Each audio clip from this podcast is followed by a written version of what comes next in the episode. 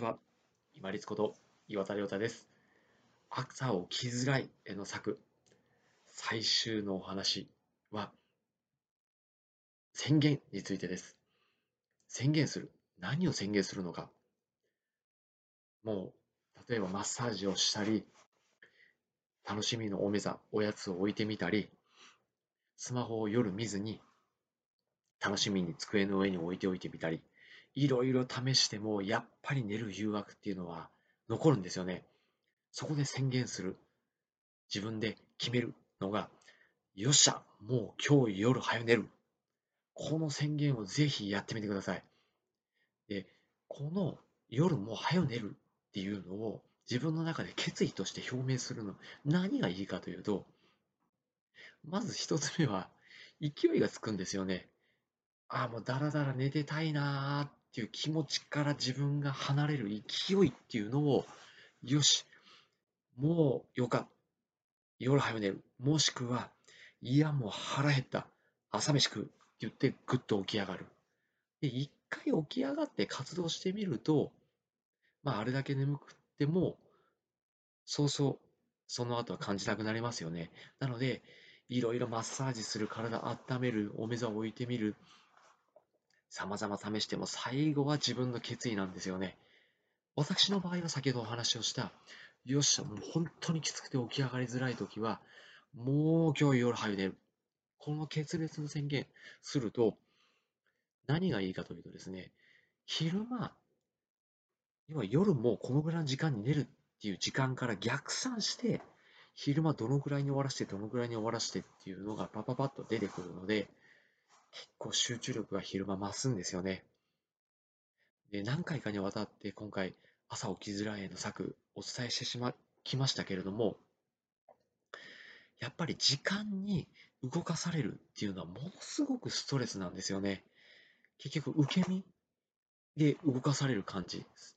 時計にこう後ろから追い立てられるような感じで動かされると、やっぱり朝嫌悪感が残りますし、ストレスもかかります。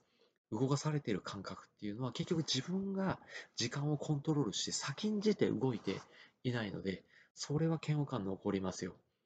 でも、例えばいろいろ試して早めにアラームを設定してマッサージをしてみたり、そして少し柔軟して動いてみたり、お目座を使ってみたり、先ほどお話をした宣言をしてみたり、そういうふうな試しをすることによって、自分が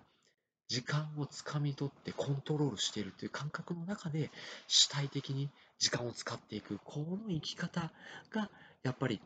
自分の中での、まあ、自己肯定感もそうですしあとは一日終わった後の満足感とか充実感にやっぱりつながっていくんじゃないかなと思ってます。朝一で時間に追われるか。自分で工夫してしっかり朝余裕を持って起きてそして時間に追われずに一日のスタートを切れるか、もうどちらがいいかは明白ですよね。朝起きづらい。本当にこれから、今2000ちょうど22年の12月なんですけれども、これからまた寒さが増してきます。で、暑い時は暑い時で、クーラーが効いているところでもうゆっくり寝てたいっていうのも年がら年中はあると思いますけれども、まず、いやいや起きるんじゃなくて、朝自分で時間を捕まえに行って、そして淡々とこなしていく。その主体的な生き方がやっぱり先ほど話をした充実感、満足感、一日の終わりに感じられて、そして自分がよし、今日もよく頑張ったと、自己肯定感に、毎日の自己肯定感につながっていくんじゃないでしょうか。どうしても朝、わっと起きれないときは何かを決意して宣言してください。私の場合はもう夜早寝るでしたが、いや、もう腹減った、もう朝飯食うでも何でもいいです。いや、もう頭くる、もうヨガ、今日絶対ちょっと昼寝してやる、その分午前中頑張るぞとかですね、何でもいいので、勢いをつけて宣言をして、決意をして、そしてしっかりドーンと起き上がって、時間をつかみに行って、毎日充実感と満足感を得て、自己肯定感を高めていきましょう。一日一日満足していければ、振り返った時に、うん、まあこれでよかったかなと、